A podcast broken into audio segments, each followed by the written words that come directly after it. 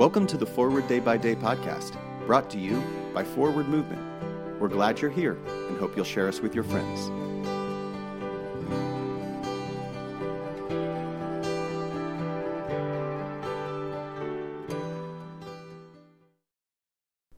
Today is Sunday, August 15th, 2021. It is the 12th Sunday after Pentecost. Today's reading is from Ephesians chapter 5, verses 15 and 16. Be careful then how you live, making the most of the time. When Paul admonishes us to make the most of the time, I am tempted to listen from a mindset of productivity and effectiveness. I have an ample to do list, and forward day by day meditations don't write themselves. But Paul isn't advocating efficiency. He is inspiring us to wisdom.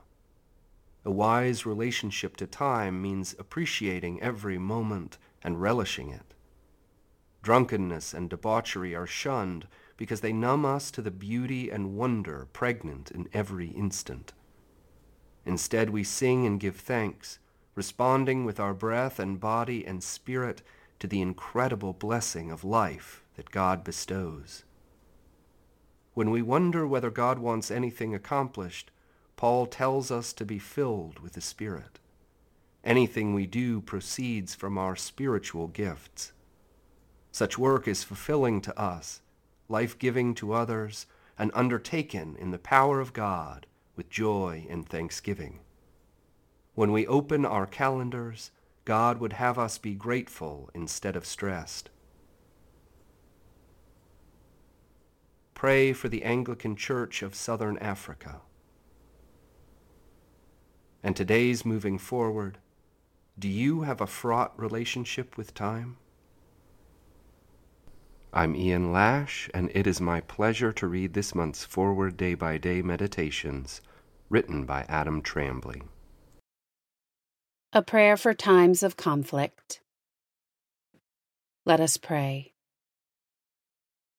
O God, you have bound us together in a common life.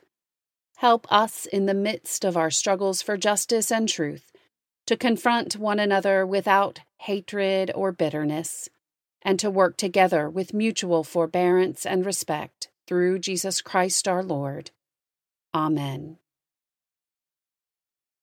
I'm Rebecca Hatch from West Hartford, Connecticut, and it's my pleasure to pray with you today.